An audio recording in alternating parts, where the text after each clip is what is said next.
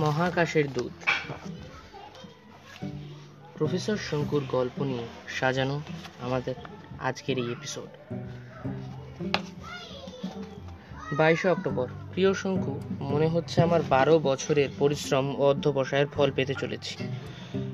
খবরটা এখনও প্রচার করার সময় আসেনি, শুধু তোমাকেই জানাচ্ছি। কাল রাত একটা সাঁত্রিশে এপসাইলেন ইন্ডি নক্ষত্র পুঞ্জের কোনো একটা অংশ থেকে আমার সংকেতের উত্তর পেয়েছি। মৌলিক সংখ্যায় সংকেতের উত্তর মৌলিক সংখ্যাতেই এসেছে। সুতরাং এ বিষয়ে কোনো সন্দেহ নেই যে ছায়াপথের ওই অংশে কোনো একটি গ্রহ বা উপগ্রহে এমন প্রাণী আছে যারা আমাদের গণিতের ভাষা বোঝে এবং যারা মানুষের সঙ্গে যোগাযোগ স্থাপন করতে সক্ষম ও ইচ্ছুক। তবে আশ্চর্য এই যে পৃথিবী থেকে এই বিশেষ নক্ষত্রমণ্ডলের যা দূরত্ব, তাতে বেতার তরঙ্গের সংকেত পৌঁছতে লাগা উচিত দশ বছর। আমি প্রথম সংকেত পাঠাই আজ থেকে বারো বছর আগে। নিয়মমত উত্তর আসতে সময় লাগা উচিত আরও আট বছর। সেখানে মাত্র দু বছর লাগল কেন? তাহলে কি এই প্রাণীর বেতার তরঙ্গ আমাদের বেতার তরঙ্গের চেয়ে অনেক বেশি গতিসম্পন্ন? তাহলে কি এরা মানুষের চেয়েও বেশি উন্নত? যাই হোক, এই নিয়ে আর বেশি মাথা ঘামিয়ে লাভ নেই। তোমাকে খবরটা দিলাম কারণ আমার মতো তোমরাও নিশ্চয়ই মিশরের প্যাপাইরাসের দৈববাণীটির কথাটা পড়েছ। আশা করি খুব ভালো আছো। নতুন খবর পেলেই তোমাকে জানাব। শুভেচ্ছা নিও, ফ্রান্সিস। ইংল্যান্ডের বিখ্যাত জ্যোতির্বিদ ফ্রান্সিস ফিল্ডিং হলো আমার বাইশ বছরের বন্ধু। অন্য গ্রহে প্রাণী আছে কিনা, বহু চেষ্টায় যখন তার কোনো ইঙ্গিত না পেয়ে বিশ্বের অধিকাংশ বৈজ্ঞানিক হাল ছাড়তে বসেছে। ফিল্ডিং তখনও তার একা, নিজের তৈরি পঁচাশ পঁচানব্বই ফুট ডায়ামিটার রিসিভার থেকে তার বাড়ির পিছনের জমিতে বসে এক নাগাড়ে বছরের পর বছর ছায়াপথের একটি বিশেষ অংশে একুশ সেন্টিমিটারের বেতার তরঙ্গে গাণিতিক সংকেত পাঠিয়ে চলেছে।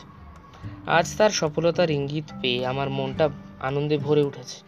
ফ্রান্সিস যে প্যাপাইরাসের দৈববাণীর কথা তার চিঠিতে উল্লেখ করেছে, সে বিষয়ে কিছু বলা দরকার। প্রাচীন মিশরের একটানা সাড়ে তিন হাজার বছরের সভ্যতার ইতিহাসে অনেক রাজার উল্লেখ আছে এবং এদের সমাধি খুঁড়ে প্রত্নতত্ত্ববিদরা অনেক আশ্চর্য জিনিস পেয়েছেন। মৃত্যুর পরে রাজার আত্মা যাতে সন্তুষ্ট থাকে, তার জন্য কফিনবদ্ধ সব দেহের সঙ্গে ধনরত্ন, পুঁথিপত্র, পোশাক পরিচ্ছদ, বাসন কোষণ ইত্যাদি বহু সামগ্রী পুড়ে দেওয়া হতো সমাধির মধ্যে। এই সমাধির প্রবেশদ্বার বাইরে থেকে বন্ধ করে দিলেও ভিতরের জিনিসপত্র অনেক সময় লুট হয়ে যেত। উনিশশো বাইশ খ্রিস্টাব্দে বালক রাজা তুতেন খামেনের সমাধি আবিষ্কার হবার পরে যখন দেখা গেল যে প্রবেশদ্বারের শিলমোহরটি অক্ষত রয়েছে, তখন প্রত্নতত্ত্ববিদদের মধ্যে হইচই পড়ে গিয়েছিল। আজ কায়রো মিউজিয়ামে গেলে দেখা যায় কী সব আশ্চর্য জিনিস ছিল এই সমাধিতে গত মার্চ মাসে আমেরিকান ধনকুবের ও শখের প্রত্নতত্ত্ববিদ গিডিয়ন মগেস্টান কায়রোতে বেড়াতে এসে খবর পান যে, সেই দিনই সকালে স্থানীয় পুলিশ দুটি চোর ধরেছে। যাদের কাছে প্রাচীন মিশরের কিছু মূল্যবান জিনিস পাওয়া গেছে, তারা স্বীকার করেছে সেই জিনিসগুলো তারা পেয়েছে মাস্তাবা বা সমাধি থেকে। নাইলের পূবে পারে বেনি হাসানে একটি চুনা পাথরের ঢিলার গায়ে লুকানো ছিল এই মাস্তাবার প্রবেশদ্বার। মগস্টান তৎক্ষণাৎ মিশর সরকারের অনুমতি নিয়ে নিজের খরচে একটি প্রত্নতাত্ত্বিক দল খাড়া করে সেই মাস্তাবার ভিতরে খোঁড়ার কাজ শুরু করে দেয়। ধনরত্ন বিশেষ অবশিষ্ট না থাকলেও একটি জিনিস পাওয়া যায়, সেটা খুবই অদ্ভুত এবং মূল্যবান। সেটা হলো প্যাপাইরাসের দলিল। প্যাপাইরাস গাছের আঁশ চিরে নিয়ে তাকে পানের তবকের মতো করে পিটিয়ে পাতলা করে কাগজের মতো ব্যবহার করতো মিশরীয়রা। এতদিন যেসব প্যাপাইরাসের উদ্ধার করা গিয়েছে।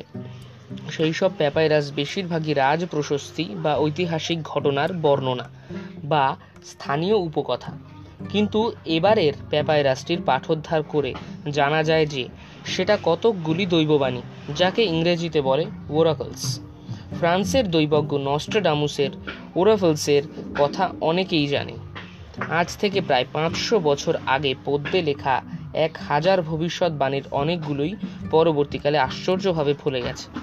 লন্ডনের প্লেগ ও অগ্নিকাণ্ড, ফরাসি বিপ্লবে ষোড়শ লুইয়ের গিলোটিনে মুন্ডপাত নেপোলিয়নের হিটলারের উত্থান পতন এমনকি হিরোসীমা ধ্বংসের কথা পর্যন্ত নস্ট্রাডামুস বলে গিয়েছিলেন।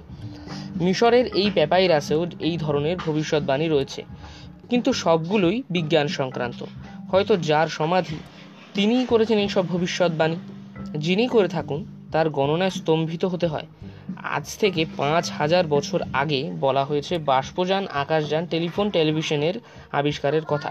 যান্ত্রিক মানুষের কথা বলা আছে, কম্পিউটারের বর্ণনা আছে এক্স রে ইনফ্রারেড রে, আলট্রাভায়োলেট রের কথা বলা আছে। সবচেয়ে আশ্চর্য যা বলা হয়েছে এবং সেটা সবে বিজ্ঞানী মহল মেনে নিতে বাধ্য হয়েছে। সেটা হলো এই যে সৌরজগতে একমাত্র পৃথিবী ছাড়া অন্য কোনো গ্রহে প্রাণ নেই। আমাদের সৌরজগতের বাইরে মহাকাশে আরও অসংখ্য সৌরজগৎ আছে। সেখানে নাকি নানান গ্রহে নানা রকম প্রাণী আছে। কিন্তু মানুষের মতো প্রাণী কেবলমাত্র আছে আর একটি মাত্র গ্রহে। সেই গ্রহের মানুষ নাকি মানুষের চেয়ে, পৃথিবীর মানুষের চেয়ে অনেক বেশি উন্নত।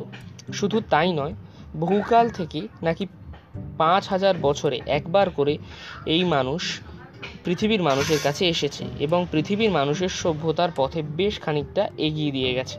প্যাপাইরাসের লেখক নিজেই নাকি এমন একটি গ্রহান্তরের মানুষের কাছে পড়েছিলেন এবং তার ভবিষ্যৎবাণীর ক্ষমতা জন্য নাকি এই ভিন গ্রহের মানুষই দায়ী। যদি এই গল্পের পুরো এপিসোড আপনাদের শুনতে হয়, তবে ওয়েট করুন আমাদের পরের এপিসোডের জন্য। আজকের জন্য এটুকুই ধন্যবাদ।